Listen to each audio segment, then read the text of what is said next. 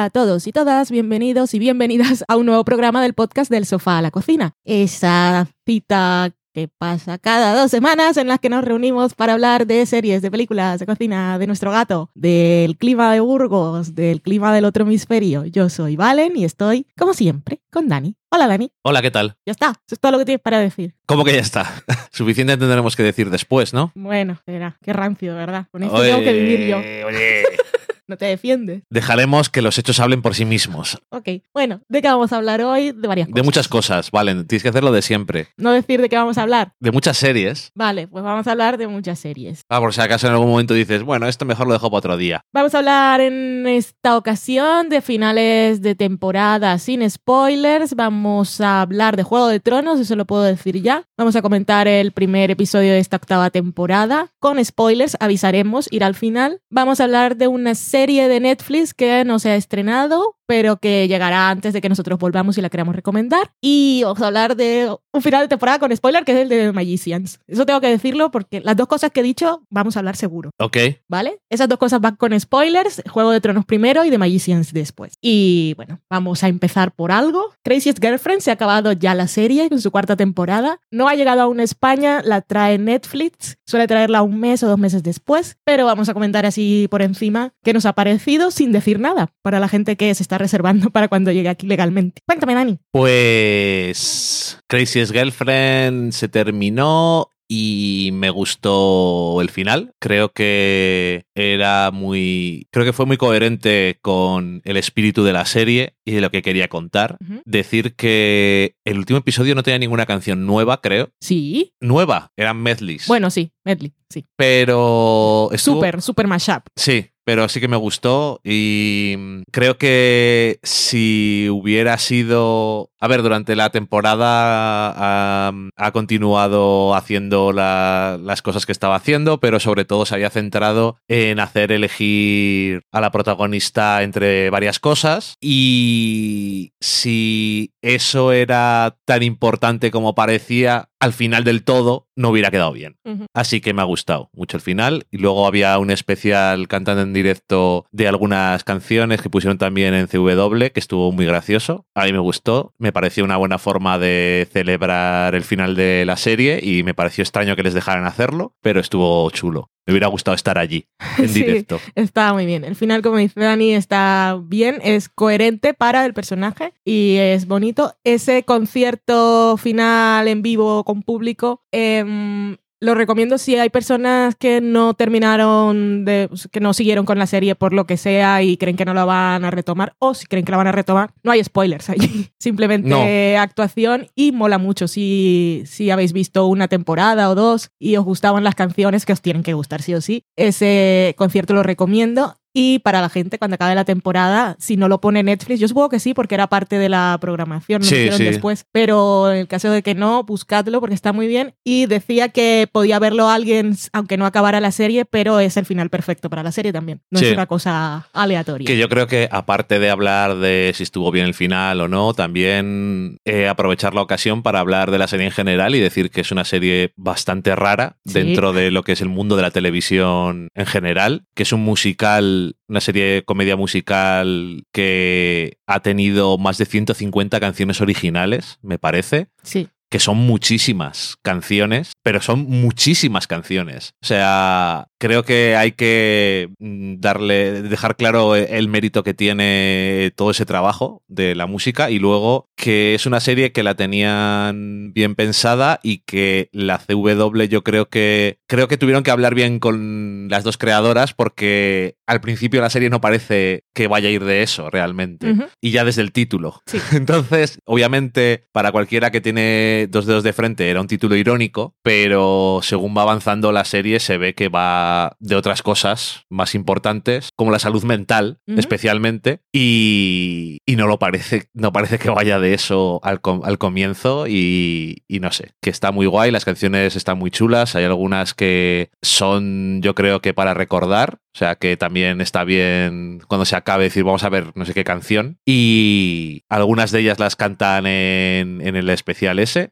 Solo eché de menos la de el supermercado de Pola, que es muy graciosa también, la de estilo ABBA, que no me acuerdo, creo que se llamaba eh, The First Dick That I Saw. Sí. Y estaba muy divertida también, pero que hay... Es que eso. era difícil incluirlas todas porque hay muy buenas. Y que además al final tiene un elemento super meta que está muy bien, no sé, guay. Muy guay. Y Rebeca y Pola, de las relaciones más bonitas de la tele. Y la serie supo honrarlo también. Decía antes que podía ver el concierto si no, había vis- si no habías acabado la temporada y no la, no la ibas a acabar. Decía también que si no, la ponían, si no lo ponían en Netflix tenías que buscarlo. Incluso recomiendo para una persona que tiene curiosidad y nunca ha visto la serie, yo creo que podría entrar por ahí a ver si pilla el, si le cae bien el tipo de humor y las letras. Yo creo que podría ser una buena entrada Además, un poco atípica y ortodoxa. Ortodoxa, ¿no? si, no te, si no te ríes cuando salen los padres Ah, los padres de la actriz que están ahí, es verdad.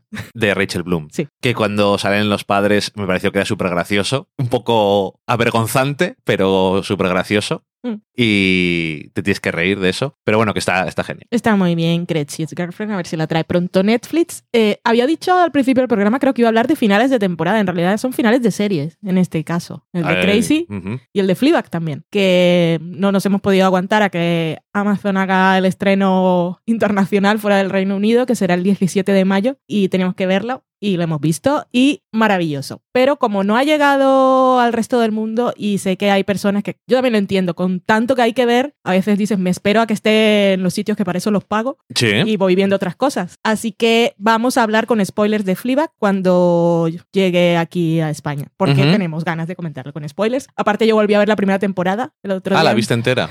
en una tarde, así que tengo cosas que decir. Pero maravilloso. Y el otro día hicimos en Fuera de Series una cosa de esas de Opina, que toda la redacción elige un algo de lo que se proponga, que en este caso era mejores finales de serie, por aquello de que estamos en final de la última temporada de Juego de Tronos. Yo puse el de Parks and Recreation, pero por Slack les dije, el mejor final de serie de la vida es Fleabag, pero no lo puedo meter aún porque no ha llegado a España. Es que me gustó mucho. Bueno, ¿te gustó entonces? Me gustó mucho. Ujú. Ay, Phoebe, maravilla. Ya lo hemos dicho con Killing Eve y con todas las cosas, pero es que maravilla. Está muy bien, sí. Bueno, ¿con qué seguimos? Dani os va a hablar de un anime. Eh, yo pensé que ibas a hablar de otra cosa antes porque iba a decir que, que te haya parecido a ti porque yo sabía cuál era el giro del primer episodio ¿De qué? del anime y digo, Ah. a ver qué habías pensado tú que no sabías nada. No, no pensé nada mientras lo estaba viendo. Sabía que había algo malo, pero no sabía qué. Bueno, eh, el anime es The Promise Neverland y es el manga también lo están publicando en España, eh, Norma Editorial, van por el sexto tomo y es una historia que, a ver, tiene una premisa que llega al final del primer episodio y del primer capítulo del manga y no sé,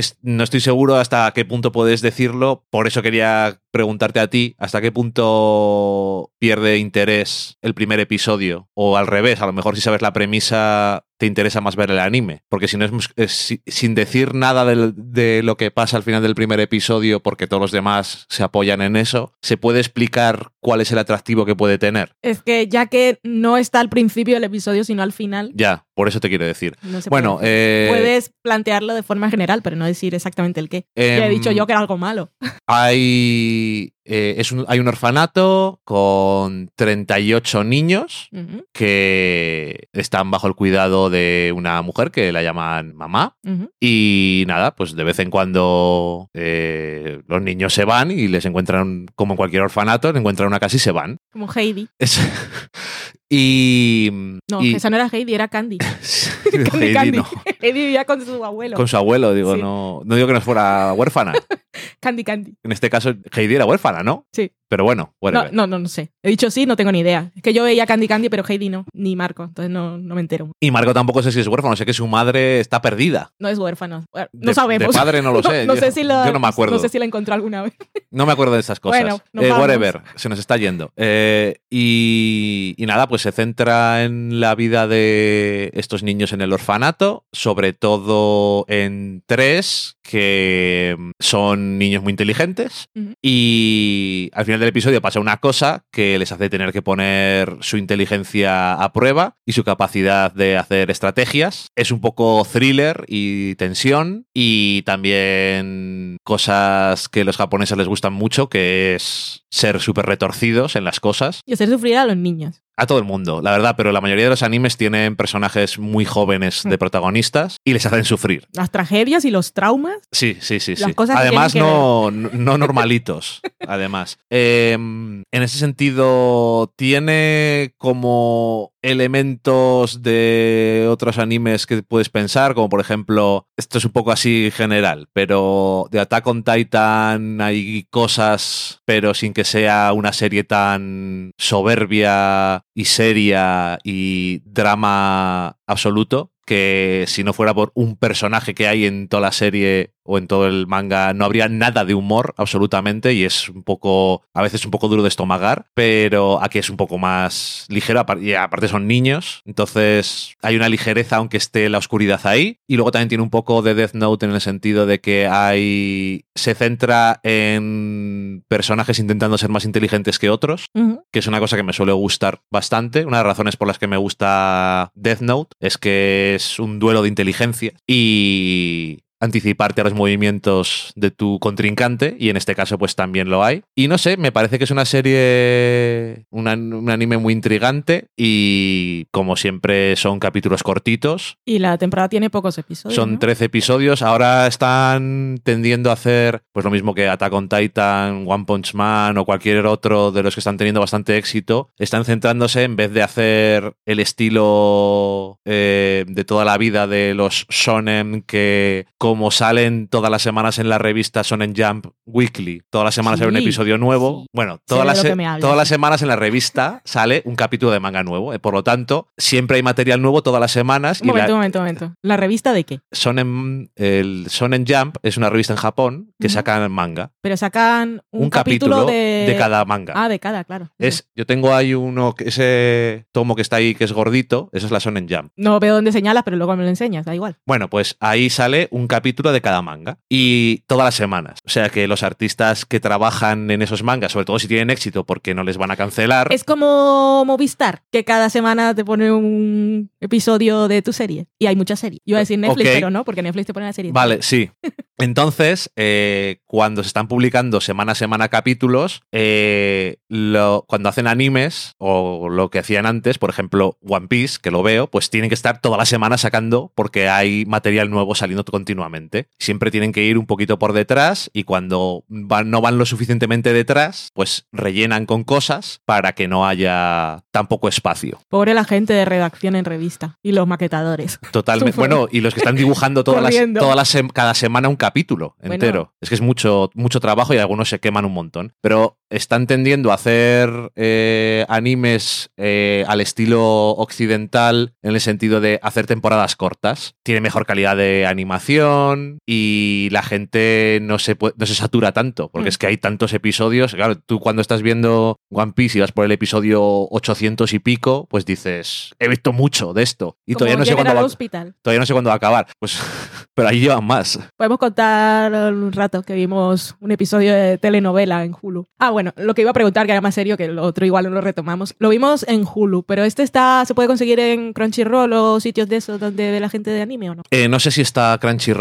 en. O sea, no sé si está en Crunchyroll de España, porque es distinto también. Ah, ok, pensaba que era un. Que te iba a preguntar a raíz de que habla- Bueno, ¿a ti te gustó el anime? Que te, te iba a preguntar una cosa. Me gustó, pero ya está. Ok. No estoy súper invest. Ok. Em, en España, aparte de lo que salga en Crunchyroll, ¿hay alguna plataforma de streaming que traiga simulcast? No tengo ni idea. No me suena. Porque yo creo que, a ver, Netflix es- en España está teniendo, está teniendo bastante contenido de anime y se nota un montón que, Y la, Amazon gente, también tiene. que la gente lo ve, en Amazon también, No me suena, pero yo. pero, pero Netflix es más popular. Ya, claro. Que de cosas de anime, cuando escucho hablar así en podcast, siempre es Adri en no televisión y no, no me suena que haya dicho nada de simulcast en España. Siempre le escucho nombrar Crunchyroll, pero tampoco es a la parte que le presto más atención. O sea que igual, no lo sé. Bueno, que Netflix o cualquier otra plataforma si se si hace simulcast, pero que también ahora mismo han puesto Naruto, por ejemplo, en Netflix. Todas las temporadas, que no sé cuánto. Y eso, ese tipo de cosas yo creo que es, es algo que tienen que hacer. Que por ejemplo, One Piece, pues lo mismo. Me parece que en España no está, en Crunchyroll ni siquiera. No lo sé. Y en Estados Unidos está en Crunchyroll, en Hulu está hasta el 700 y pico. Y todo ese material que te metes ahí, a la gente que le guste, está enganchada durante muchísimo tiempo. Claro. Literalmente. y oye, no sé, que, que no pierdan la oportunidad de comprar derechos de esas cosas porque van a coger a, a mucha gente que le interesa. Yo creo que se están dando cuenta y poco a poco van trayendo. Porque cada vez más, sobre todo a la gente joven y a la gente que quieres pillar es a la gente joven, que igual no tienen dinero para pagar ahora esas cosas, pero lo tendrán. Sí. Más cosas.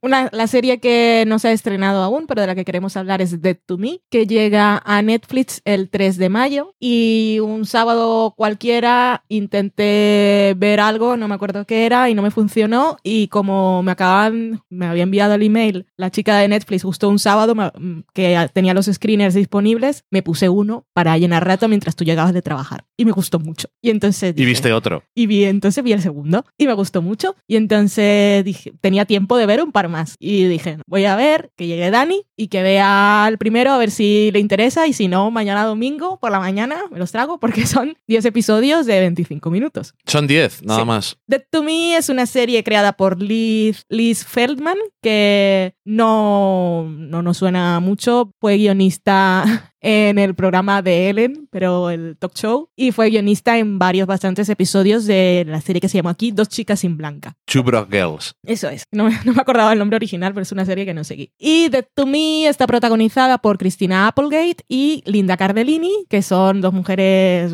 fantásticas que si lleváis viendo series desde hace mucho tiempo las habréis visto en sitios, a las dos. Em, bueno, ellas son las protagonistas. Netflix lo vende como una comedia negra. Eh, ok. lo que más nos llamó la atención y por lo que engancha es que tiene un rollo, pero mucho, mucho, mucho, a la película A Simple Favor, que casualmente medio comentamos en el programa anterior, que es la película que protagonizan Blake Lively y Anna Kendrick, Ujú. que es de Paul Feig, que aquí se llama, ¿cómo se llama? Un pequeño favor Ok. que está en Amazon. Y esa serie lo que tiene es que tiene toques de comedia, pero tiene así un misterio y te sorprende con los giros y los personajes protagonistas son las dos mujeres y son personajes complicados las dos. Y en este caso, en el caso de Dead to Me, es lo mismo. La premisa es, eh, Christina Applegate interpreta a Jen, que cuando la conocemos en la primera escena, sabemos que se ha muerto su esposo en un accidente y ella luego va a un grupo de estos de apoyo para el duelo y conoce al personaje de Linda Cardellini que se llama Judy, que también está allí porque le ha pasado una tragedia y estas dos mujeres conectan inmediatamente y se llenan su soledad y en el primer episodio tienen conversaciones larguísimas y te quedas allí pillado inmediatamente porque tienen una química súper explosiva, impresionante, algo como lo que pasaba con las chicas de A Simple Favor Ujú. y las dos actrices que están muy bien. Y entonces al final del episodio ya hay un giro, que es lo que puse en una crítica de fuera de series, es que los segundos esos de Netflix que, eh, que pasan hasta que reproduce el siguiente episodio se hacen eternos. Pues quiero saber ya todo. Hay un misterio en principal en la serie, pero el espectador ya conoce gran parte en el primer episodio. Y ya está. Muchos giros y engancha mucho y está muy guay. A mí me pareció una serie que sin el éxito de Killing Eve igual no le habían dado luz verde porque es un poco como eso, pero más giro thriller, giro oye oye lo que ha pasado. Pero en momentos me recordó en una cosa completamente diferente, Sí. pero me recordó un poco. Y es como cuando vas a presentar la serie, dice, dicen los que están haciéndoles el pitch. Ah, un poco como el tono de Killing Eve, ¿no? Que también tiene comedia. ¿Sabes? Que tienes un punto de referencia ahí para tirar de algo que tiene éxito. La verdad es que te- engancha que da gusto. Eh, ¿Tendrá segunda temporada? No lo sé. Esa es una cosa. Cuando llega el final del, del último episodio, dices, Netflix, renuévala ya, por favor. Porque Sí, pero bueno, no, no sabemos nada porque no la han estrenado. O sea, no la han que- estrenado, por lo tanto no la han renovado y, y deberían. No pero sé en cualquier si- caso se disfruta mucho. No sé si le gustará mucho no a la gente, pero a quien le guste, se le, que es lo que dices tú que Netflix mide mucho, que es cuánto tardas en verlo, Mm. a quien le guste se lo va a devorar la tarde que se ponga a verlo si puede. Sí, porque es que le hace mucho favor que los episodios sean cortos, porque podían haber tirado... ¿Qué es esa cosa de Netflix de tenemos libertad y la gente a veces no se sabe poner límites? Y entonces Eh, este episodio puede durar 20 minutos y el siguiente puede durar 50 y el otro dura 60 y no. O sea, créate una estructura. Otra cosa que tiene es que mantiene lo de episodios, que es una cosa que también en Netflix se pierde mucho, que lo hemos Ujú. comentado muchas veces, que podría ser una película que han cortado. Sí. En este caso. Lo de episodios. la longitud de episodios, yo espero que haya creadores que empiecen a darse cuenta de que estar en una plataforma de streaming no es carta blanca para hacer episodios lo largos que te apetezca, porque hay series que sufren mucho con eso. Eso aprovecho para mencionar Sabrina, las escalofriantes aventuras, que acabé la segunda temporada porque me toca a mí hacer las críticas en fuera de serie. Y me da mucha rabia porque es una serie que quería que me gustara mucho. La primera temporada ya fue un poco así, pero los últimos episodios remontó y los actores en general lo hacen muy bien y Kim Chica, pues yo soy fan. Pero esta segunda temporada volvió a empezar, que no es segunda temporada, aclaración, que era dos partes Oh, perdón. de la primera temporada, pero esa confusión fue un poco generalizada por lo que veo yo en medios de aquí de Estados Unidos, pero en realidad era una sola temporada, lo cual es aún peor, porque son 20 episodios, pero no solo porque sean 20 episodios, que ya, ya en Netflix decimos que cuando algunas series tienen 13 episodios a veces se nota una falta de ritmo por ahí en medio, que parece que están rellenando. En Sabrina se notaba con la primera parte de 10, ya cuando piensas en 20 ya es mucho, pero lo otro que tiene es que son dos partes de una misma temporada, pero cuando empieza la segunda parte parece que está empezando otra vez eh, la estructura dramática del arco de una temporada. Entonces se hace aún más pesado. Y es muy repetitivo al principio y los últimos tres episodios tienen cosas guays, pero jolín, si hubiesen hecho una de 10 y ya está, les habría quedado bien, pero no. Eh, aprovechando eso y ya que tal, voy a... El programa pasado hablamos de Twilight Zone, Mm. del nuevo relanzamiento de 2019. Ah, que por cierto ya tiene cadena en España, lo va a traer Sci-Fi. Eh, Vale. Eh, decir, para antes de que la vea la gente, ahora hemos visto cuatro episodios y decir que quiero hacer énfasis en un par de cosas. Después de ver cuatro episodios, tengo que decir que primero, los finales me están empezando a no gustar. El tercer episodio tiene un concepto muy chulo sí. y me parece que el final es de pala en la cara. Y segundo, los episodios son larguísimos. O sea, Menos eh, el segundo, que era mm, revisita de un episodio antiguo, sí. que tampoco está muy guay. Pero mira, te- te- es que yo creo que igual parecía que era mejor eh, cuando hablamos la otra vez, pero yo ahora, después de haber visto un poco más, tengo que decir que bueno. Mm. Y que todo el mundo dice, cuando está hablando ahora del relanzamiento, el eh, Toilet Son original, tampoco eran todos los episodios buenos. Por supuesto que no. Tiene, tenía episodios a manta. Sí. Para empezar, pero duran 20 minutos. Los episodios Ya, malos Dolía menos. no duelen, pero aquí hay episodios que duran casi una hora, Ujú. 50 minutos y, se, y realmente se nota que le han dicho, haced lo que queráis. Y que no, es que pierde muchísimo ritmo, pierde tensión, metes escenas que las ves y dices, ¿esta escena por qué es tan larga? Mm. O sea, en el último episodio que hemos visto, que se llama eh, Un viajero, a Traveler, me parece, lo que dura gente yendo por pasillos, cuando puedes, no añade ninguna tensión. Ya sé que con eso quitas medio minuto, pero da igual. Gente yendo, cuando tienen que ir, es una comisaría de policía y van desde la comisaría hasta that donde está la cárcel, donde están la gente metida, y el viaje con el- por el pasillo le ponen todas las veces. Ya, cierto. Menos me parece que la última. Y es. Esto es completamente innecesario porque no está. no va a pasar nada en el. no pasa nada en el camino. Yo le presté poca atención a este episodio. Acabamos de ver de Magicians y yo tenía la mente en otro sitio. Bueno, no sé, ¿qué te quiero decir? Que el tercer episodio tenía un concepto guay. Estaba muy adaptado a los tiempos en los que vivimos, Pero al final. pero sí, era, era muy largo porque se repetían mucho algunas cosas que no hacía falta y el final, me, eh, yo no sé qué habrán pensado en Estados Unidos, que es una cosa donde toca más a la gente normalmente, pero a mí el final, en vez de inspirador, me pareció de gente cutre. Sí, al final. De gente no- cutre de hacer guiones de forma cutre. La sutileza de decir, "Vea, fuera, fuera la sutileza, no nos hace falta. Sobre todo teniendo a Jordan Peele por ahí. Que dice, ¿Jordan Peele solamente estaba para ir a hacer la narración del principio y del final o qué está pasando? Que Jordan Peele le apetecía hacer un, una- revisitar de Twilight Zone porque le gusta mucho. Ya, pero cuando y- empezó ese episodio dije, este va a ser perfecto. Y, y no se me hizo largo, aunque repetía cosas, me parecía bien, pero el final es que no... No estoy nada. el No. fin- es que el final de ese episodio a mí me dejó muy mal porque. Que no me, sirve para nada. me pareció que me estaban haciendo sentir imbécil. Sí. Digo, que yo no soy tonto. Creo que ya me he dado cuenta de lo que estaba pasando. Pero bueno, whatever. No digo el final, final, final, sino lo que está justo antes del final, final, final. Una escena en un sitio. Ok. Bueno, Entendido o no entendido, da igual. Ah. Eh, de Twilight Zone, que mm, llega aquí a Sci-Fi creo que el 14 de mayo, si no estoy mal. Y me va a tocar a mí hacer las críticas y lo van a poner uno a la semana. uno a la semana. ¿Y cómo llegan tan tarde? Yo qué sé, así lo habrán arreglado con CBS. Ok. Ni idea. Al Bueno. menos llega, es que parecía que no iba a llegar. Y lo anunciaron un día por la mañana, un tuit. Tenemos algo que decir. y ya está. Bueno, Ese fue el anuncio. No, está bien que llegue. Sí, lo importante es que llegue, pero al ser sci-fi, yo es que contaba con que la trajera una plataforma de streaming y trajeran también la, la antigua, Ah, ok. aprovechando. Pero en este caso no creo que sea así. Seguramente no, porque lo habrían anunciado también. Sí. Pues eso tenemos de series. Hemos hablado de cosas que no tocaban, por supuesto. Lo dejamos ahí. Vamos a entrar ahora a la zona. Vamos a entrar a la zona con spoilers. Primero Juego de Tronos, que ya que es la última temporada, vamos a ir comentando. Eh, grabamos cada 15 días, así que el próximo hablaremos de dos episodios, supongo, no tengo ni idea. Y en algún momento llegaremos al final.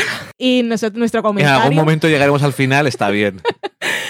Nuestro comentario, ya sabéis que no hemos leído los libros, pero. y que yo, sobre todo al principio, no me enteraba muy bien de nada, pero gracias a los especiales que hacíamos con Pilar y que cuando mm, descubrí, cuando descubrí, no, cuando me di cuenta al segundo especial que me hacía preguntas y fallaba, y eso no me gusta en la vida, entonces al tercero ya, ya me puse las pilas, me aprendí nombres y esas cosas, y, y con eso me enganché también a la serie. Ujú. Y es la última temporada y es Juego de Tronos y muchas cosas y como han dicho en todas partes, se acaba una era.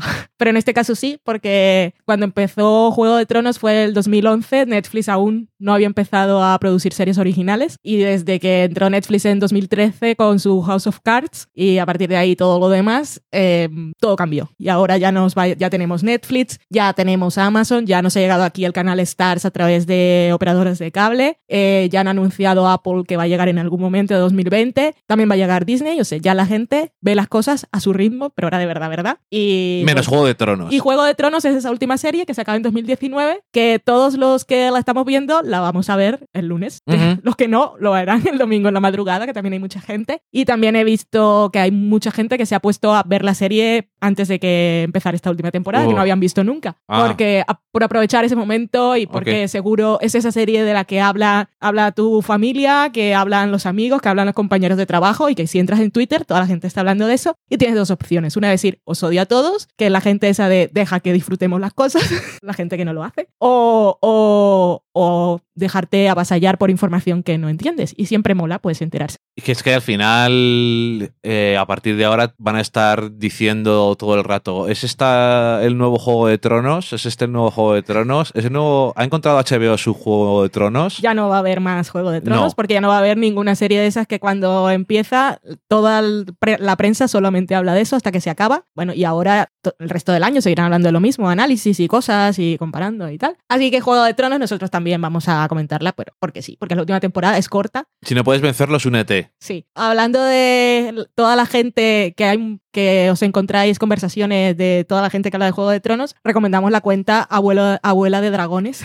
de Instagram, que es esa abuela del sur de España que se hizo famosa cuando su nieta Sumo eh, la grabó Sí, la viendo nieta. el, el último episodio de o la séptima temporada y lo subió a recuerdo que ella no lo subió en principio a ningún sitio lo puso en su Facebook y alguien le pidió permiso y lo puso en Twitter y eso fue la revolución y entonces ya le organizaron la cuenta un, un canal de YouTube a la abuela y ahora la han pasado Instagram. Y es oro puro sea, es que cuando vimos el, el- su comentario de la séptima temporada es que era maravilla y al final cuando decía, ¡oh! Y ahora se queda así, dos años, igual me muero. Y ya ha comentado el primer episodio de la octava temporada y es que es, que es un amor y yo la amo. Y eso nos demuestra que Juego de Tronos es un culebrón. Porque Exactamente. esta señora está comentando Juego de Tronos y se entera de todos los nombres, como yo no me enteraba al principio, porque son personas que se han criado con la tele pública viendo historias que duran eternidad y no se pierden con los nombres de la gente ni con las relaciones y enseguida pillan los giros y quién se va a enrollar con quién. Así que maravilla. Esta le gusta el bacalao tostado. Es muy buena. Ay, soy tan fan. Lo pondremos en las notas, pero si no tenéis Instagram, solo os podéis abrir la cuenta para seguir a esta señora porque es maravilla. Y te pone de buen humor. O sea, cuando estés de mal humor en la semana, el martes o el miércoles, te buscas la cuenta de la abuela y ves el comentario de la serie, aunque no veas la serie. Es que te va a dar risa igual, pues sus comentarios son buenísimos. soy muy fan. Pero bueno, Juego de Tronos, octava temporada, primer episodio, esa fue otra, el misterio con el Spoilers. nombre del episodio. Spoilers. A partir de aquí, spoilers, ahora de Juego de Tronos y después de The Eh, eso, el spoilers, spoilers. Seguimos hablando. Hemos dado, ya habíamos dicho que eran spoilers. Pero has empezado a hablar y no has dicho ningún spoiler, pues remarca. bueno, ahora sí vamos, ya estamos dando más tiempo, ya podéis quitar el programa de la radio del coche y si estáis corriendo también cambiar de programa y todas esas cosas. Lo que estáis haciendo, yo qué sé. Yo creo que todo el mundo que ve Juego de Tronos y le importa ya lo ha visto cuando nos escuche. Sí, eso sí, eso seguro. Y si alguien no se ha puesto aún al día, ya no se va a poner. El momento es ver la octava temporada. Igual hay, todavía hay gente que dice, yo hasta que no se acabe no me pongo a verla. bueno, mm, suerte con los spoilers. Joder, suerte. Horses 2,000. and elephants. No elephants, Your Grace. That's disappointing. Eh, ¿Qué iba a decir? Ah, sí, el nombre del episodio, que justo el domingo eh, una cuenta publicó los nombres de los episodios porque HBO algún, aún no lo había dicho y ya se estaban comentando y se retuitearon un montón, pero después cuando llegó el momento de, me di cuenta fue al día siguiente, me desperté y me puse a ver el timeline y a todos los críticos diciendo, aún no sé cuál es el nombre de episodio, no sé cómo voy a, llamar a la crítica. Y lo cual era muy raro porque en un principio lo que se había dicho era que el episodio se, se llamaba, los que especularon, que se llamaban eh, Winter is Here, que tiene todo el sentido porque el primer episodio de la serie se llamaba Winter is Coming. Ok. Y entonces todo maravilloso. Y el episodio se llama Winterfell, Invernalia, que no tiene ningún misterio porque en la promo ya se había visto que iban a empezar por ahí. Entonces no sé cuál era el misterio de HBO. No sé, que no tenían ganas. Querían eh, fingir que ahí es donde estaban los misterios en vez de en, en las cosas de verdad. Pero si se hubiese llamado, por ejemplo, Aegon Targaryen o Jon se monta en el dragón o yo qué sé, cualquier cosa estúpida. Pero es que no era spoiler, entonces, y no era misterio. No, pero bueno, whatever. Bueno, en fin. O sea que estamos en Winterfell entonces. Estamos en Winterfell, Invernalia. Y cuéntame, Dani, así en general. Ok. Si quieres. Mm, es que no me gusta comentar episodios diciendo lo que pasa. No, no, no comentar lo que pasa. Bueno, eh, que volvemos y me gusta una vez más que Juego de Tronos eh, pase de la gente que toca los cojones diciendo ¿cómo pueden haber llegado ahí tan rápido? A mí me toca... Es que eso ya lo dijimos una vez, Sí. pero vamos a ver. Pero eso en la séptima temporada fue mortal. Pero que es que a mí me da igual. No, no, no mortal que diga yo qué mal lo hicieron, sino con la gente criticándolo. Vale, si es que ides a la mierda. Si es que eh, es verdad que lo de la séptima temporada fue un poco peculiar, pero ya se habían quejado antes una vez que habían hecho una elipsis de un viaje. Y me acuerdo que al principio de la serie había dos o tres viajes de gente y es como, esto es un tostón. Claro, esto lo hemos dicho. Pero vamos al- y los árboles. Vamos no. a los sitios y a tomar por saco. Y aquí lo mismo, pues se acaba la séptima, llega la octava y dicen, pues están llegando John y Dani a Winterfell. Y ya está. Es que ¿para qué vamos a darle vueltas? Empieza con... Si ya se habían ido en la séptima, entonces. Ya, bueno, pues ya está. Es que estaba muy lejos. Bah, por saco. Em, y decían en el comentario de después de, de Juego de Tronos que ponen en HBO que en el primer episodio de la serie Arya está viendo cómo llega eh, todo el tema del rey y en este caso ella está mirando pero de forma anónima y deja pasar a un niño que es el que está emocionado por ver a la gente llegar y, y nada, pues eso, está guay. Que no me acuerdo si es estilo toma única, pero da igual. Va siguiendo ahí al niño, se sube a un árbol a ver cómo llega la gente, eso queda bien. Y, nada, y luego llegan los dragones y la gente dice, me cago en la que nos hemos metido. A mí me gusta cuando van pasando, porque en, en ese primer minuto, dos o tres, lo que dure la, la escena de inicio, todas las caras que reconoce y dices, tú estás, es que hay mucha gente en Invernalia. Sí, hay mucha y los gente. que faltan por llegar. Y, y toda la gente de, de Invernalia que está mirando a Daenerys con cara de xenofobia y desconfianza. Y va, encima, para acentuarlo, va vestida de blanco en vez de negro Ujú. para tocar, tocar la moral. Y, y nada, pues esa desconfianza se filtra un poco en todo el episodio, ¿no? Porque tampoco Sansa las tiene todas consigo y tampoco todos los demás señores del norte dicen, a ver, John, te habíamos hecho rey y vienes aquí y ya no eres rey y esta quién es. Pero es que esta gente no ¿Quién es sabe, no sabe quién es Daenerys. Le No, dijeron, vamos con la Pero- reina esta que viene del otro lado del océano, que ha conquistado un montón de... Igual no le han dicho nada. Pero es que nosotros la, Venimos hemos, la nosotros la hemos seguido desde que era una esclava de su hermano, que era el tío, que lo vimos el otro día, Sí. el tío de Counterpart. Sí. Eh, Viserion. y hemos seguido su vida, pero que claro, que Para es que... ellos es la hija del rey loco, ¿no? Exactamente, pero que eh, no solo eso, es hija del rey loco, para los más mayores, me imagino, para todos los demás también es otra persona distinta, que no es el que conocen, y que es eso, que cuando estás viendo tú la serie y tú lo ves todo, a veces te cuesta ponerte en la piel de gente que no saben quién es esta mujer, si no han oído, igual no han oído hablar de ella nunca. Y es como, ¿quién es y por qué es reina? ¿Qué ha hecho este hombre? Ya. Y no sé. No, que- eh, no sabe por qué es reina y ellos tampoco han visto lo de... Porque el espectáculo del zombie se lo llevaron a Cersei. Claro. Pero al norte también podían haber llevado los, los restos. Sí, pero ¿y los elefantes qué? Ay, los elefantes. de eh, bueno, eh, hablando en general, tengo que decir, primero, que es un episodio así bastante contenido, porque aunque sale King's Landing, sobre todo es Winterfell y Desembarco del Rey, Invernalia, para los que hayan leído los libros en España. Pero eh, no, no digáis nunca Jaime, por favor.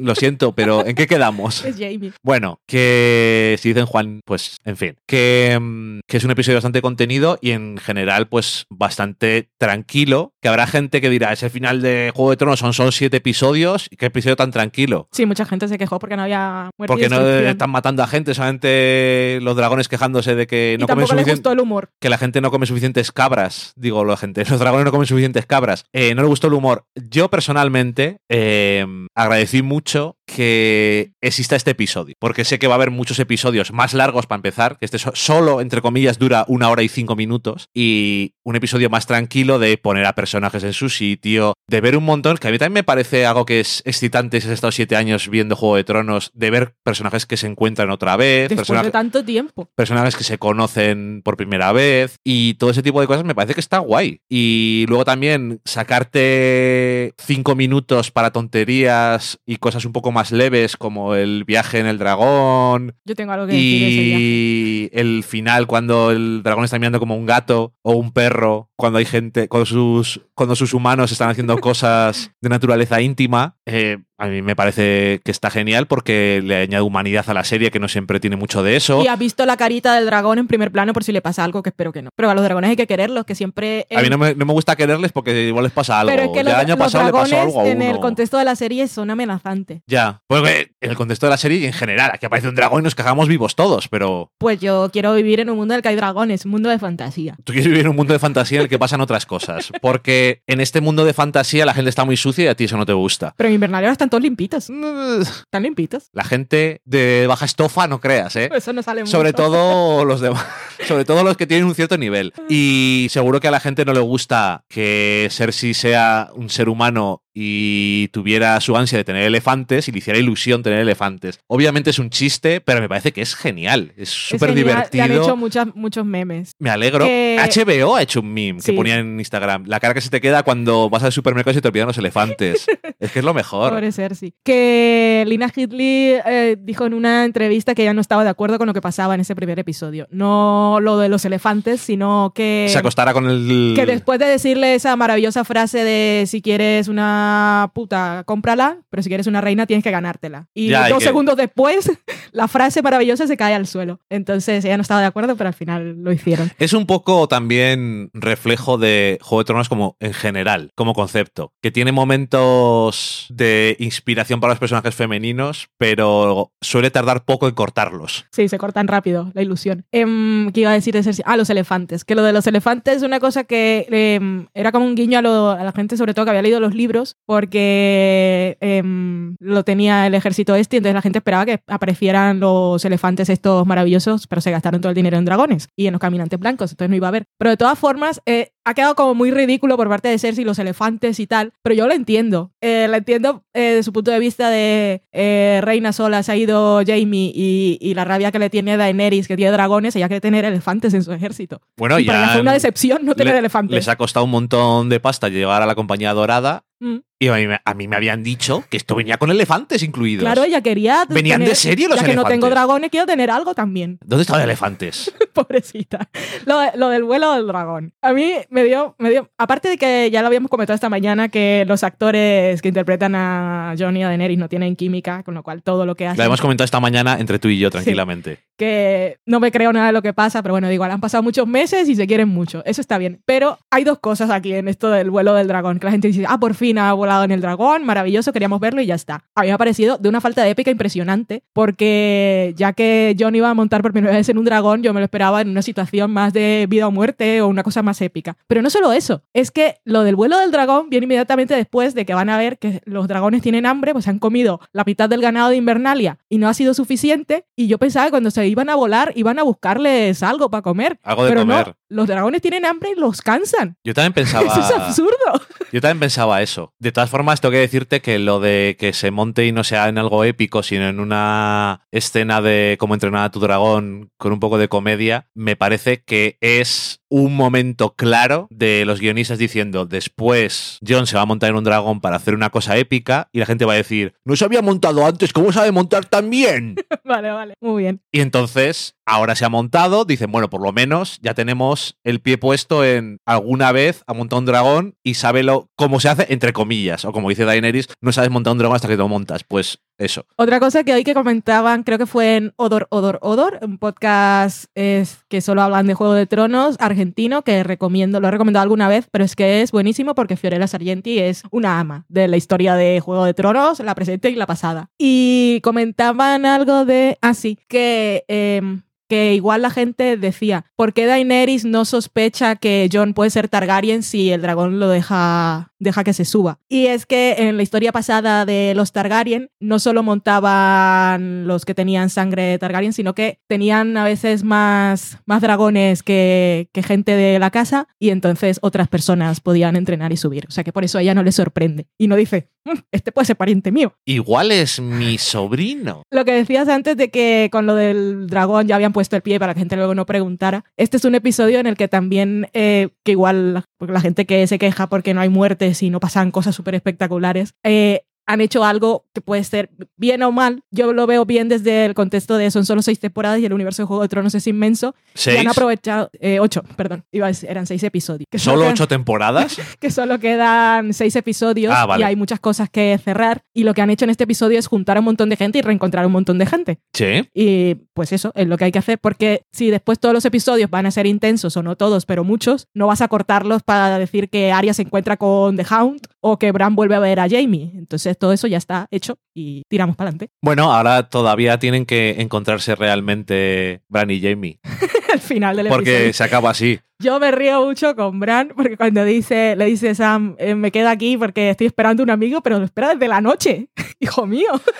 Es. Yo te mandé un vídeo que puso, creo que en Twitter, alguien de eh, la gente en Invernalia dando vueltas y Ah, sí. Bran. Y es un vídeo de gente que está dando vueltas alrededor de su casa y hay un perrete Que los va siguiendo por las que lo sigue por las ventanas. Entonces, cada vez que miran a la ventana, siguiente está en la ventana mirando.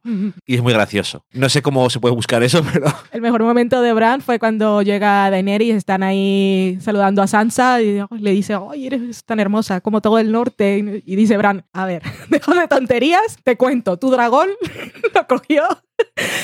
El rey de la noche, el rey de la noche es un nombre un poco discotequero, ¿no? A mí me gusta. A mí me gusta porque le hemos visto bailar en GIFs.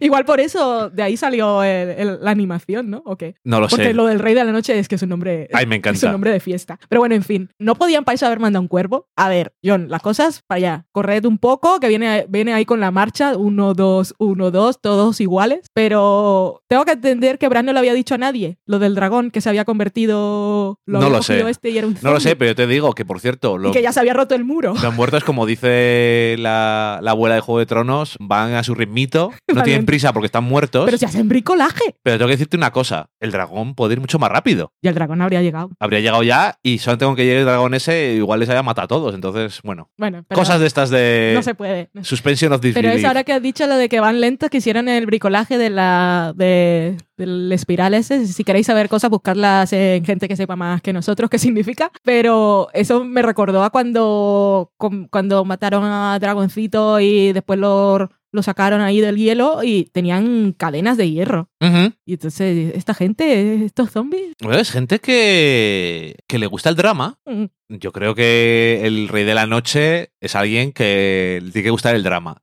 Ese nombre lo da todo. A ver, que a mí, a mí me gusta el episodio porque creo que hace falta empezar la temporada con el relax. sí, Sigue habiendo tensión y sigue habiendo un montón de momentos que son importantes en la serie, pero no puedes empezar directamente dándolo todo. Primero, porque narrativamente no creo que quede bien, pero segundo, porque no tienen dinero se han gastado mucho dinero por lo que tengo entendido en batallas y en cosas y en episodios que duran un montón de tiempo. Le habrá dicho a HBO, correcto, pero vamos a hacer un episodio, ¿eh? Os pregunto, vamos a hacer un episodio en el que no pasa demasiado tampoco, aunque tengamos que hacer los efectos de los dos dragones, clonar ahí no sé cuánta gente para hacer todos los ejércitos. la cascada. Bueno, tú me entiendes, que es que no se puede tener todo. Y a veces la gente se piensa que las cosas se hacen así. Ya. Bueno, defensa total, permanente y siempre y hasta la eternidad. Yo estoy con la reina del norte, que es Sansa, y escribí algo en fuera de serie, no lo voy a repetir, pero bueno, que ha dolido mucho en cierto sector de gente amargada que Arya le dijera a Jon en su momento de reencuentro entre hermanos que Sansa era más, la persona más inteligente que había conocido, justo después de que Jon dijera, ay, ¿dónde estabas? Me, habría sido muy útil con Sansa. Y pues que se cree más lista que todos, Mm, de verdad. no sea porque John es inteligente. De verdad, John, de verdad. En fins, será fins. Y otro momento a mí me hizo mucha risa de patetismo es cuando se encuentra con Aria y le dice, ay, aún llevas a Needle y tal, que él se la regaló y todo maravilloso y perfecto. Y después saca la, mira, la mía más grande. Yo, ¿Pero qué hace? ¿Cuántos años tiene Jon Snow? Poco. ¿Mental? Acaba de nacer, porque le resucitaron, o sea que lleva pocos meses de vida. Y bueno, y al final la escena dramática con Sam después de la torta con Daenerys, que es un momento que es muy dramático y el actor lo hace muy bien. Es un, que ahí se ve la diferencia de matices que pueden tener los actores cuando si pones a Jon Snow a hacer una escena como la de Sam con Daenerys, pues no te da para eso. Y el tío está muy bien. Cuando se le rompe el corazón cuando le dice que ha matado al padre, que el padre al final pues Le odiaba o sea, bastante. le, le da rabia que ella haya ido a matar a su padre porque sí, pero bueno, mi padre pues me he ido de su casa porque era bastante detestable. Dice, "Ah, al menos me queda mi hermano. Esto fue un poco gracioso. Eso que se llama una montaña rusa de emociones. ¿No? Sí, en fin. Y ahora dice, bueno, que sepas que, que, que estaba con él y eso. Que, bueno, la escena más importante en teoría de todo el episodio es cuando están en la galería de las tumbas Mm. entre John y Sam. Por fin le dice lo que se iba esperando los lectores de los libros desde 1990. Y mm, que en teoría es lo que les había preguntado Martin a los guionistas para ver si, si, si se merecían hacer su adaptación. Y, y nada, que, oye, está bien, está un poco en denial, ahí en negación de lo que está pasando y como, ay, entonces me ha engañado el pobre Ned Stark. Y dice, no, no te ha engañado, te protegió. Es que, en fin. Bueno, que no sé, que a mí no me pareció nada mal este episodio. Eh, ya habrá momentos de batallas y de épicas de sobra porque se, a- se aproximan estropicios, seguro. El invierno ya ha llegado. Y viene el rey del noche con la fiesta. El rey del noche. Estoy haciendo el baile de la del Rey de la Noche. En fin, Juego de Tronos. Muy bien, y lo otro que vamos a comentar con spoilers es de Magicians. Una vez más, por si estáis escuchando Juego de Tronos, pero aún no habéis acabado la temporada de Magicians, o si sois de los que no veis de Magicians, ya sabéis lo, lo que pienso Se de dice los magos, se dice. Los magos. No, los ma- cuando se dice los magos se dice como si fueran mayúsculos. ¡Los magos! Eso, después de Magicians se ha acabado la cuarta temporada y estoy aquí haciendo hueco por si alguien ha visto el último episodio, que es el número 13. La serie está renovada para una quinta temporada, así que cuando lleguéis ahí no tengáis miedo, que la serie continúa y continúa en condiciones muy diferentes. Así que yo creo que ya ha llegado un buen momento y vamos a hablar de Magicians con spoilers.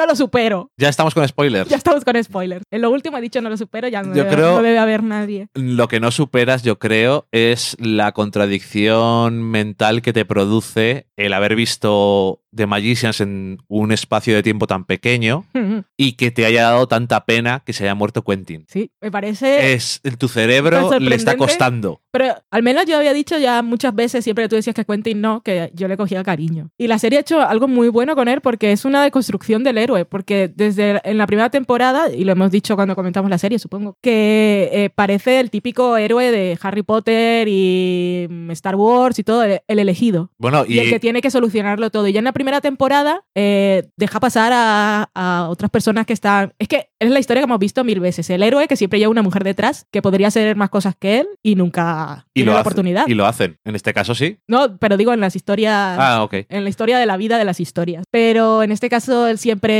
nunca ha- es el protagonista de la historia, pero nunca juega el papel principal en la resolución. Y a mí, te tengo que decir también que me comí el spoiler esta mañana. Eh, me desperté a Bri Fiddley y no tenía, no iba con temor de nada. Y ya leí que se moría Quentin. Esto fue un golpe bajo para mí. Entonces, cuando estoy viendo el episodio y ya están en lo del espejo, y le dicen eh, destrucción mutua y le dice al otro eh, llévate a Alice, ya yo empecé a llorar. Pero fue incontrolable, o sea, no estaba... Claro, yo no, porque yo no sabía qué iba a pasar. Claro, yo, eh, yo había leído lo de Quentin y dije, lo que pensé cuando me comí el spoiler es qué valientes son, se han cargado al protagonista. Y ya está, no, no sentí un dolor en mi alma. Pero cuando pasó ese momento y ya estaban ahí en el punto y, se, y le ves la mano que está haciendo cositas, las lágrimas salieron y ya no pararon. Es que está, está chulo lo de que a veces cuando eh, ves los resúmenes del principio de episodios es un spoiler en sí mismos, Estoy sudando de la emoción. pero cuando sale en el previously lo de te han dicho cuál es tu disciplina reparación de pequeños objetos. Eso fue lo que dijiste tú, dijiste, ay, lo vas a solucionar. Exactamente,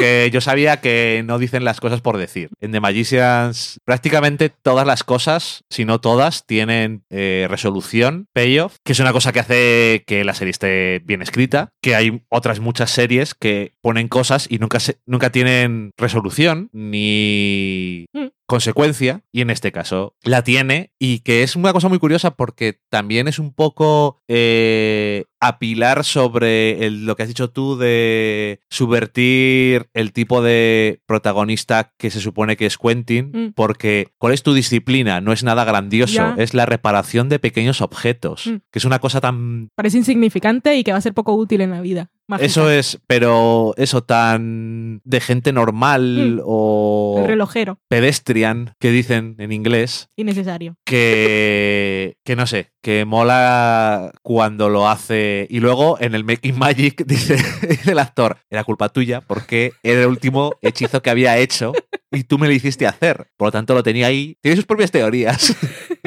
Obviamente no tiene nada que ver, pero whatever. Eh, y ya que estamos hablando de la muerte esa en general, em, decir que eh, visualmente quedó lo de la cámara lenta es una cosa que es muy fácil usar en cualquier cosa hoy en día, Mm. pero quedó como muy bonito. Les quedó muy bien. Y como Y no aparte- us- usarla, Sí, y aparte sí que amplificaba el drama del momento y, y queda chulo, pero además, y es una cosa que no te has spoileado, es lo que viene después de que Es se que muere, es- porque yo creo que es lo mejor. son muchas cosas. Primero, bueno, eh, quiero decir algo. Hemos, acabamos de ver el episodio hace poco y no he tenido tiempo de leer cosas, pero tengo que decir tres. Una, que hay entrevistas con los, eh, con los creadores, los, los jefes de guionistas, con Sira Gamble y los demás, eh, dando explicaciones de por qué decidieron hacer esto. También han dicho que lo de la muerte de Quentin es para siempre, que no, porque como ya había pasado con Alice y había pasado con Penny, decían, pues igual esto vuelve a aparecer de alguna otra línea temporal o lo que fuera, y dicen que no, que por eso hicieron esa despedida al final que le dio su bono de metro y se fue a la nada, que está ido para siempre. Otra cosa, eh, críticas de la gente que, dos, una, lo de la depresión y el suicidio, que les quedó un poco así, y dos, el queerbaiting, por lo de Elliot y Quentin. Y lo que dice la guionista y a mí me parece, o sea, entiendo lo que dice, es que el, el conflicto de la muerte de Quentin el que va a afectar es a Elliot, porque Elliot fue el que dijo que no. Cuando Ajá. Quentin le, le planteó esa posibilidad, oye, no nos lo pasamos mal, podríamos tirar por ahí. O sea que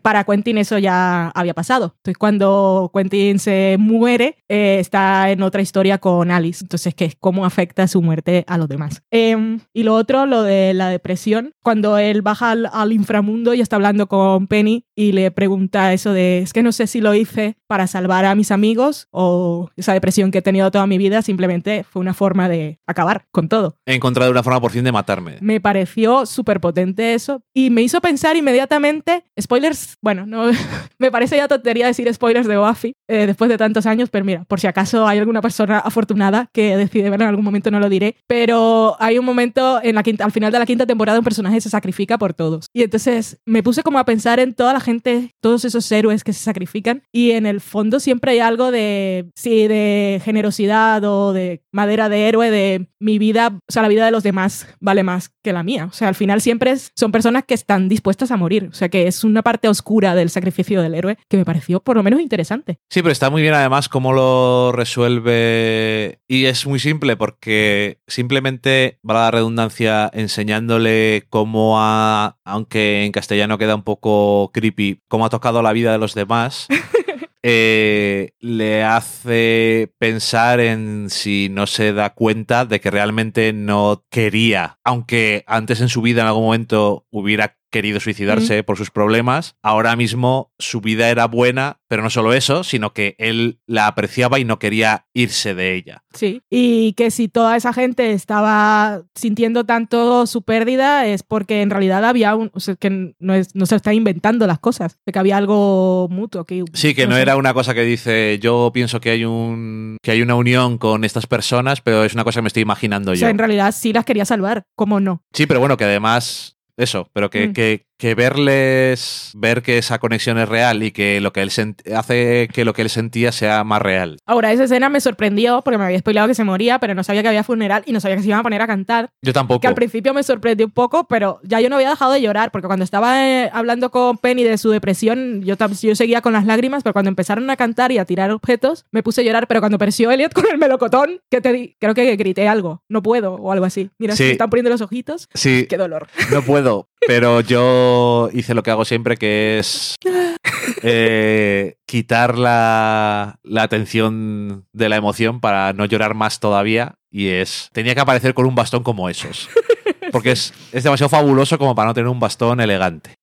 Pero fue muy emocionante y me sorprendí tan emocionada, pero me gustó. A mí me gusta conectar tanto con las cosas que me gustan, eso no lo puedo evitar. Bueno, pero eso es un poco la pescadilla que se mueve la cola. Si no conectas tanto, No, pero me gusta. eh, eh, pero si no ese conectas tanto, sufrimiento no te gusta. gustan tanto las series. Ya, bueno, hay gente que le gustan y ya está. Pero me gusta, No, la disfruto digo- mientras está digo y se para ti, que, te, para no. que una vez que conectas con una serie, que no es que te guste conectar con las series que te gustan, es que ya conectabas con ella y por eso te gustaba. Pero- es lo que quería decir. Pero, Pero, bueno. muy bien, Muy bonito. Y además, me gusta que mm, aprovechan eh, toda la escena entre Quentin y, y Penny 40 para hacer primero el funeral y el- la versión de Take On Me, que siempre las canciones que cogen dices, ¿para qué cogen esta canción? Pero siempre queda muy bien eh, temáticamente y la letra, que es muy curioso. Y me gusta que además tiene que hacer un hechizo antes porque si no, no tiene sentido que se pongan a cantar. Em, pero aprovechan para esa parte emocional y luego también para decir, nos han renovado por una quinta temporada y os voy a plantar todas las semillas de Ya. cada personaje para el año que viene. Mm. Que tienes un montón de cosas que no sabes qué va a pasar. Lo de Fillory que llegan allí, se han pasado 300 años. ¿Qué, qué leches ha pasado aquí? Sí. Eh, tienes a Julia que de repente la magia sale del sufrimiento y Pero en todos es- lo dice la magia donde viene, del dolor. del dolor. Porque somos especiales. Y, y eso, que es que no sé, es. Ahora sí tengo que decir, Julia, pobre Julia. Jolín. Porque su vida, Ahora lo dices. su vida de no tomar decisiones, Eh, constante. pero siempre, todo lo que le pasa, siempre lo decide No otra tiene, persona. no tiene control sobre su vida. Es muy fuerte. Bueno, desde siempre, desde que empieza la serie y no puede entrar en Ujú. Break Bills, hasta que la viola un dios, a- todo lo demás. Y, Y sí, después que es diosa y después ya no. después ya no, y todo lo demás. Bueno, pero que es todo muy peculiar. Eh, su vida es un poco infernal. Un poco de control para Julia y sobre todo para, para su cuerpo. Y nada, eso aparte que este año ha sido un mundo, irónicamente se llama The Magicians, pero ha sido un mundo sin magia. Ujú. Quentina te ha devuelto la magia al mundo. Y- Y, mucha. Y la eso es lo que te iba- a decir, que las consecuencias ahora también es que ahora tenemos magia, pero tenemos demasiada para lo que estamos acostumbrados. O igual nos hemos desacostumbrado durante este tiempo que no hemos tenido suficiente magia. el ambiente.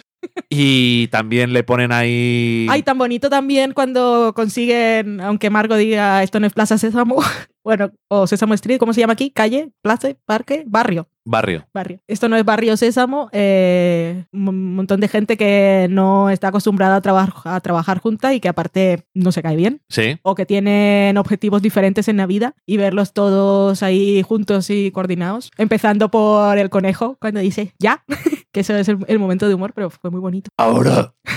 Que hablan así un poco. Que mm, lo de Alice trabajando para la biblioteca, que es una cosa que ya hemos visto este año en una cosa un poco extraña, de que salía la Alice del futuro escribiendo libros. Sí. No sé exactamente. Muy loca. Como una chota, pero vamos, que normal. No me extraña. Eh, que decir que hay una cosa que me ha dejado un poco así, y es que creo que el último episodio me ha encantado, pero también me da la sensación, es que no sé lo que te parece a ti, porque las cosas que me han gustado me han gustado tanto, pero no sé qué te parece a ti si la trama de toda la temporada no ha quedado un poco bluff, porque todo lo de los monstruos, Monstruos. al final del último episodio pues le meten en una botella y ya está, y el otro que estaba robando la magia para convertirse en un dios se acaba, yo entiendo que eso puede volver porque tenía otra cosa, pero me parece que ha terminado como un poco de bajona en cuanto era en cuanto a las tramas. No era una cosa que me importara porque en cuanto a los personajes me ha gustado mucho lo que ha pasado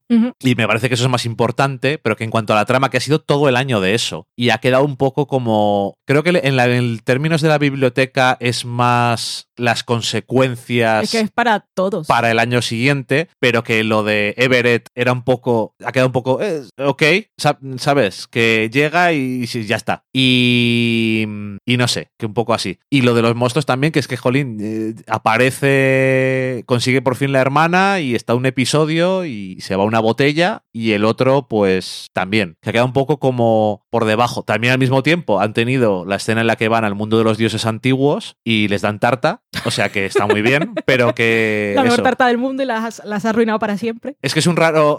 Es una cosa muy rara de la que quejarte en un episodio en el que te ha gustado todo lo demás tanto, pero que me da la sensación de que si te pusieras a ser súper crítico, que no es una cosa que vaya a hacer, porque me encanta de Magicians, en cuanto a la trama de toda la temporada, me parece que el final ha sido un poco que te deja pensando como que no ha tenido clímax, pero al mismo tiempo, como los personajes principales han tenido un clímax y una resolución y un nuevo comienzo de las cosas, pues es que no sé. Te has respondido tú solo. Yo no pienso criticar de Magicians en mi vida.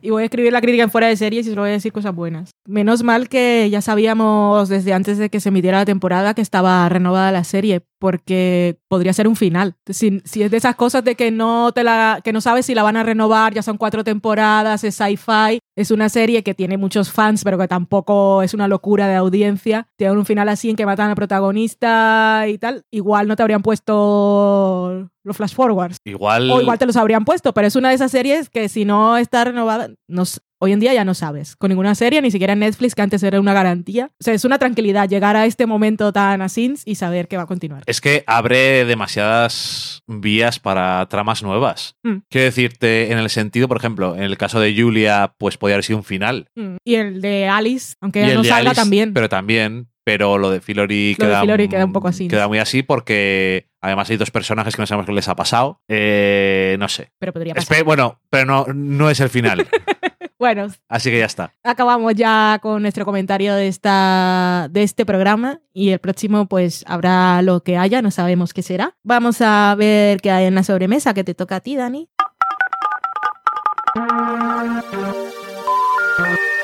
We're sorry, the number you have dialed is not in service at this time.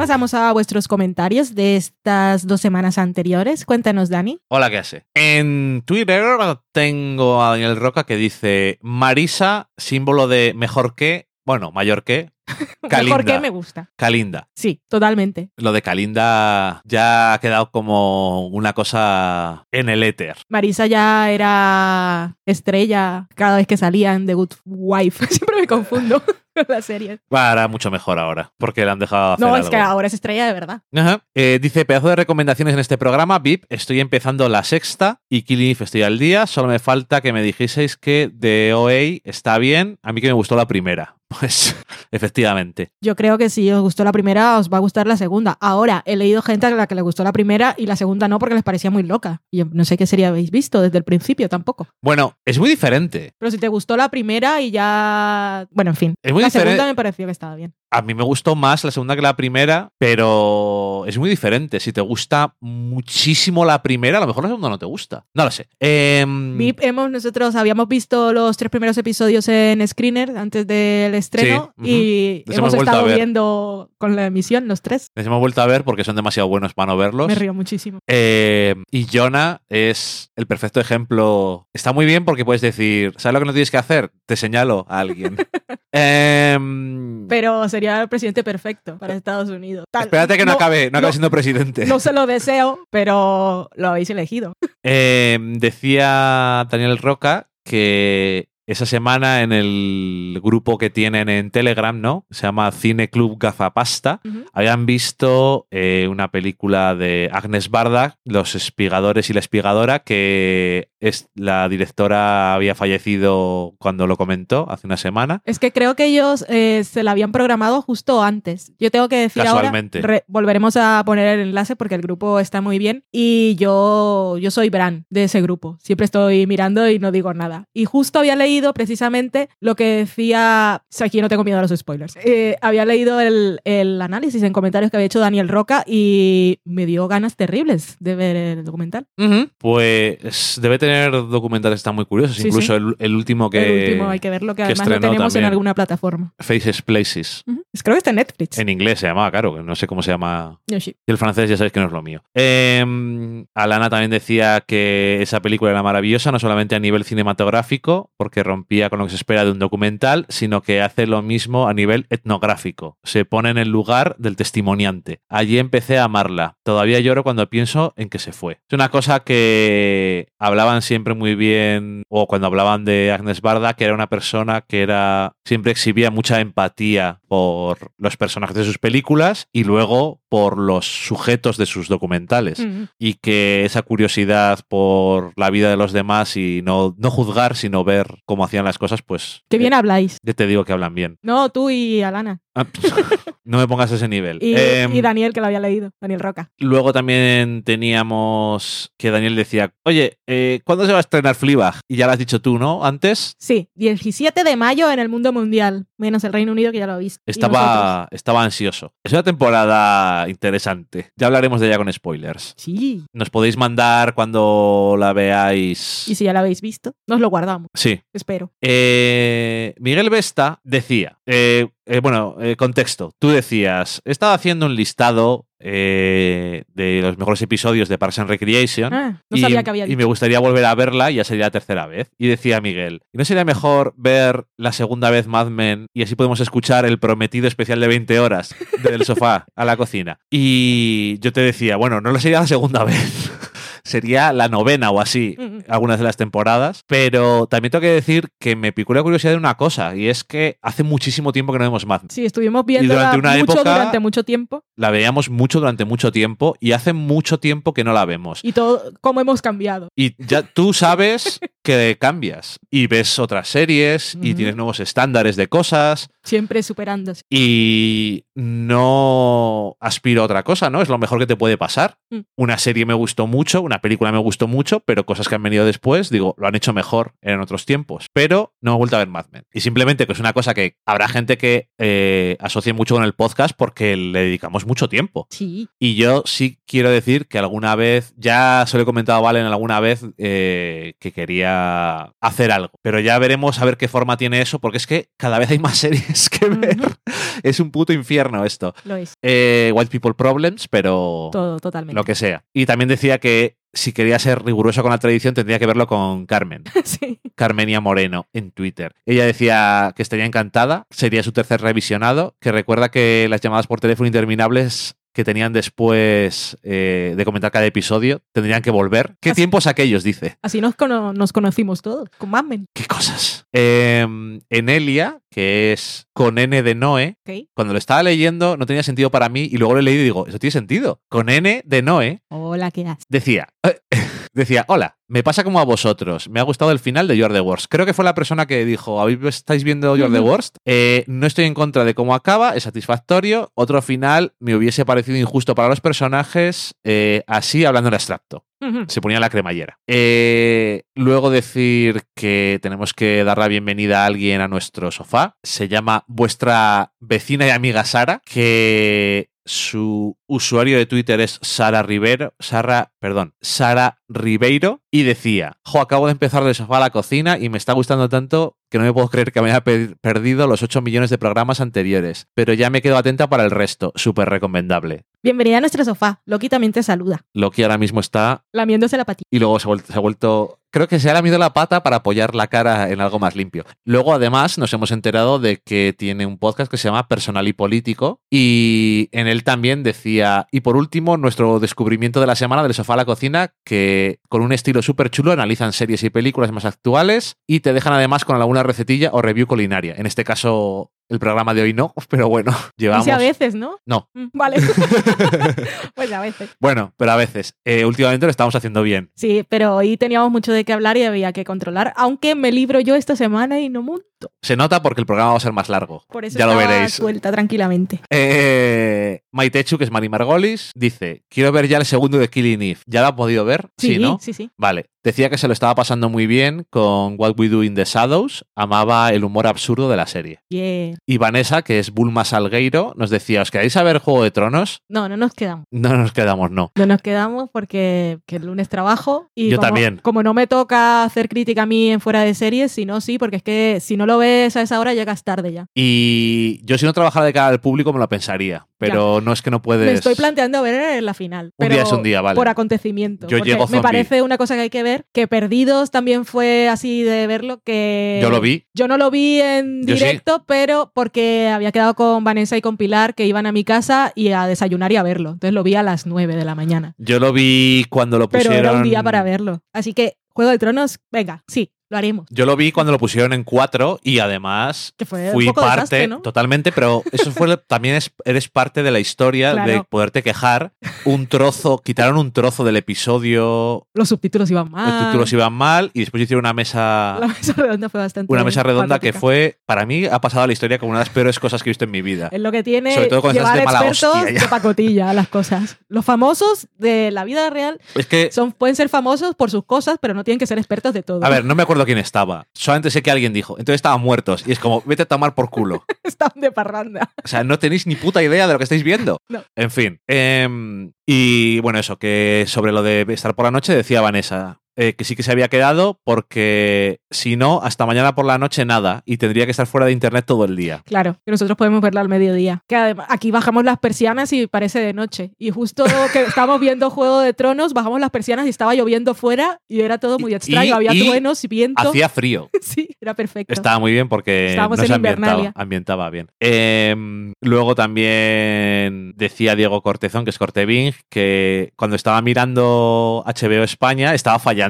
Mm. Y estaba de una mala leche del copón, porque era el día que se estrenaba para- de estaba, madrugada. estaba la gente mala porque no se quedaron en la madrugada y dije, pues lo veo a las 8 antes de irme a trabajar, a las 7, a la hora que sea, y no funcionaba. Y Movistar al principio sí, pero después también tuvo problemas y no tuvieron previsión de toda la gente que se iba a conectar. Y Aloña decía que a las 3 de la madrugada no había fallado. que había que madrugar más. Y luego también nos decía eh, Diego que ojalá tu gato te mire como el dragón de Daenerys. sí. Eh, no sé si en las situaciones, en todas las situaciones lo quieres. A Valen le parece extraño que no esté yo más incómodo. Sí, Os lo digo, os lo digo que eso lo dice a veces, pero tú no, estás, no te sientes incómodo con esto. yo más que incómodo es que no me concentro, porque el gato siempre es más importante que todo lo demás. Entonces, Sobre todo que yo. exactamente. Eh, luego tenemos más comentarios, pero eh, primero que Liliana Fuchs decía, os he dejado un pequeño comentario en el podcast, vamos, en el blog, de esos de como antaño, Sí. y nos lo ha dejado. Así que os lo voy a leer. Es eh, sobre todo hablando del tema del Beyond Meat, que habíamos probado la, la hamburguesa, y decía, hola chicos, os comento por aquí que va a ser largo, Oh, Dios mío, estoy comentando en un post en lugar de las redes sociales. ¡Qué antigüedad! Esta semana he podido probar la hamburguesa de Beyond Meat en el Salón de Gourmets de Madrid y justo escuché vuestras impresiones ayer. Creo que coincidimos bastante en la impresión general. Al acercarme al stand de la empresa me vino un olor como a McDonald's. Estaban haciéndolas a la plancha y olía muchísimo, pero más el local de comida rápida que a cuando cocinas carne, entre comillas, artesana en casa. Es es literalmente es lo que yo pensé, sí. La probé y bueno, hace muchos años que no como carne de mamíferos, solo pollo o pavo, muy de vez en cuando, y hamburguesas mucho más, pero me vino un flash extraño. Era como volver a la adolescencia cuando aún iba con am- amigos a las hamburgueserías de fast food y tal. Creo que el sabor está muy conseguido, aunque la textura final falla un poco, es como muy fibrosa. Claro que la probé en plan pincho, yo me imagino que montada en una hamburguesa completa dará mucho más el pego. Coincido con vosotros en que los carnívoros eh, que coman estas cosas habitualmente estarán más satisfechos y podrían comérsela como hamburguesas de verdad, pero las de McDonald's o Burger King. Eh, las hamburguesas que hacía mi madre con su carne de carnicería picada al momento no sabían así. No. No. Y efectivamente deja una sensación de grasa que tira para atrás, sinceramente. Imagino que llevará muchos aceites vegetales, aromas y tal, para que sea muy sabrosa y al, que al fin y al cabo es lo que buscan. Correcto. También estoy de acuerdo en que ya está bien de vender las cosas como comida para vegetarianos o veganos. No, el veganismo implica mucho más que no comer carne o animales y un vegano no sueña... Perdón, me ha hecho gracia. Y un vegano no sueña con salchichas y filetes. La mayoría de los procesados, además, son muy poco saludables, veganos o no.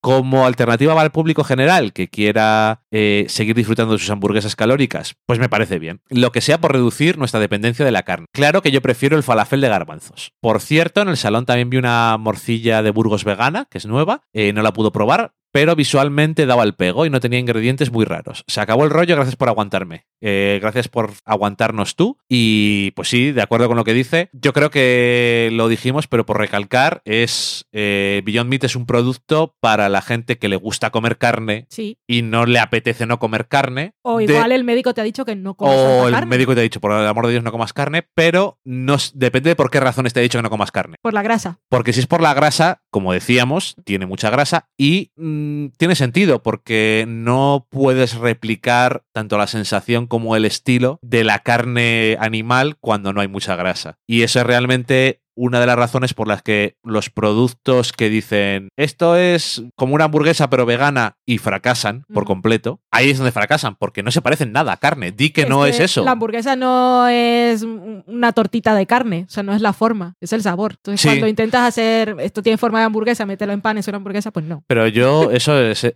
es eso, decir, eh, es un falafel, pues ya está. Sí. Es una hamburguesa de falafel, correcto, a mí no me importa, pero lo de intentar vender que es igual que si comieras carne, pero sin comer carne, es innecesario. En este caso es muy curioso y como bien dice, no tiene nada que ver con la carne de verdad, pero te quita la cosa esa de ese tipo de carnes, entre comillas, carnes, Mm. que como bien dice son procesadas y es lo peor. Eh, en Evox, Ezequiel Merino nos decía, no he visto ninguna serie ni película que comentáis en el programa, pero sí Beyond Meat. Aunque es sorprendente la sensación real de carne, tampoco hace falta pasarse, solo veo que compense para saciar la necesidad de notar carne sin tener que comerla, pero el resto del tiempo. La soja texturizada me complace sobradamente. Y nosotros decíamos, ¿eh? ¿Qué dices? Y dice, que no se puede escribir mensajes en el metro y caminando. La tecnología chula de comentarios en tiempo real la queremos ya. Sí. Hasta me cuesta a mí seguir mi hilo del, del pensamiento.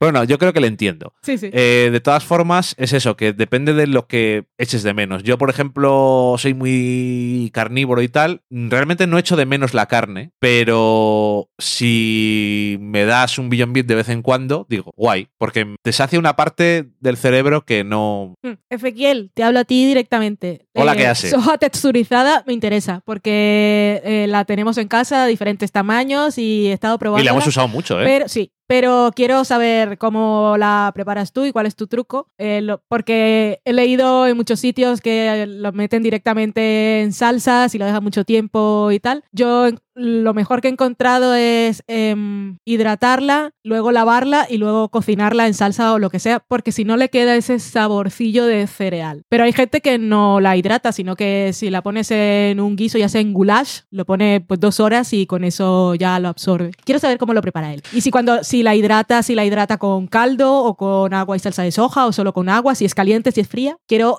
bueno, a Ezequiel y cualquier persona que esté acostumbrada a preparar la soja texturizada en casa, quiero vuestras experiencias. Yo la he hidratado con agua y salsa perrins, por ejemplo, Mm. y luego la he escurrido, como dices tú, y echado en la salsa y queda bastante bien. Yo creo que para echarla en la salsa y que se le quite ese toque de estoy masticando Porque de textura Un- no pasa nada, pero No, no, tienes pero- ese saborcillo al fondo si no haces. esa cosa al fondo de masticar hierba. Mm, a mí es más No se quita. raro. Yo digo masticar hierba por Ah. una cosa general, pero sí, es como si te vas a recoger cebada y te pones a masticar. Mm.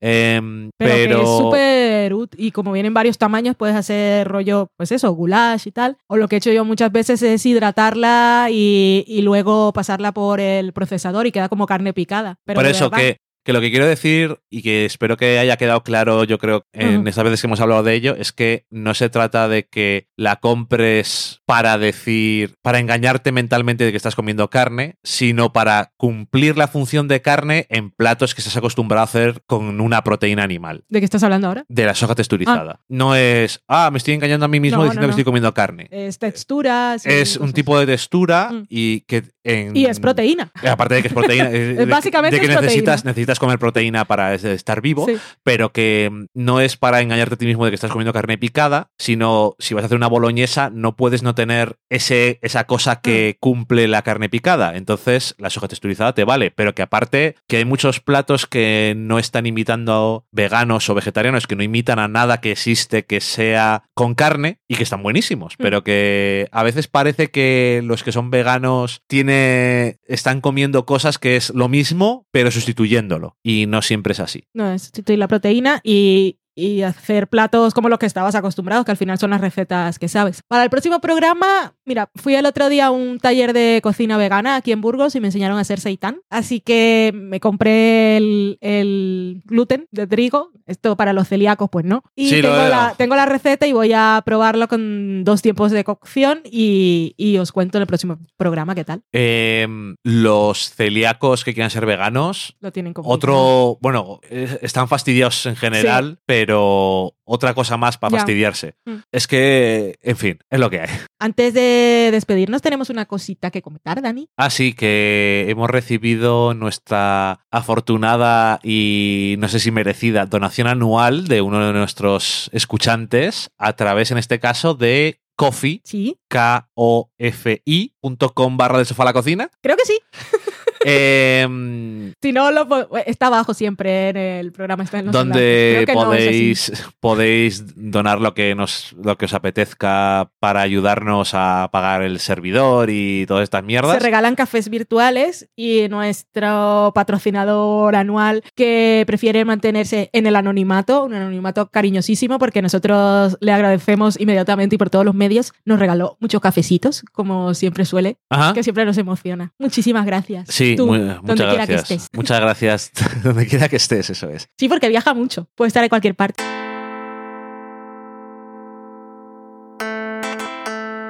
Gracias por escucharnos otro programa más. Gracias por comentarnos y por decirnos cosas que ya sabéis que nos gusta y nos hace ilusión. Y aparte, pues tenemos una charla aquí imaginaria y virtual al final del programa, que para muchos es lo mejor. Desde el sofá a la cocina es escuchar lo que dicen los demás, porque nuestros comentarios, pues a veces les interesan, a veces no, y la mayoría de las cosas no las ven. Aquí, pues yo me estoy asando este programa. Estamos grabando un Jueves Santo de 2019. Eh, Dani ha mirado el termostato y marca 20 grados. Yo me desperté esta Aquí- mañana y estaba lloviendo y hacía frío. Aquí hace frío en la calle, pero en casa está muy bien. No, yo, me, yo tengo calor. Pero No, bueno, no, el bueno. calor fue de la emoción. Cuando estaba hablando de Magicians empecé a sudar como una persona loca. Bueno, como tú eres. Es que tenía así como muchas emociones y ganas de decir cosas y se me acumuló todo debajo de la piel. Y eso que hemos hablado con spoilers. Ya, ay, iba a decir algo, iba a decir un spoiler, así que mejor iba a decir un nombre. Ah, The Magicians. Los magos. Adiós. Adiós.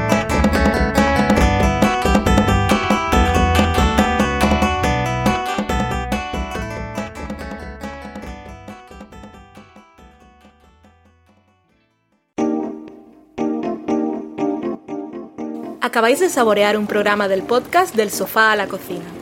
Para prepararlo hemos usado los siguientes ingredientes. Un Dani, una Valen y una licencia Creative Commons, reconocimiento no comercial compartir igual.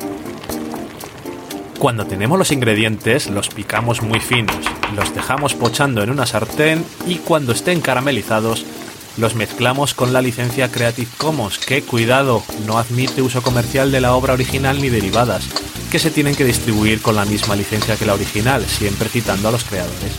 Después de 10 minutos, condimentamos la mezcla con iTunes, iBooks, Twitter y un poco de Facebook. Si no encontráis las adecuadas en el mercado, buscad el nombre del blog.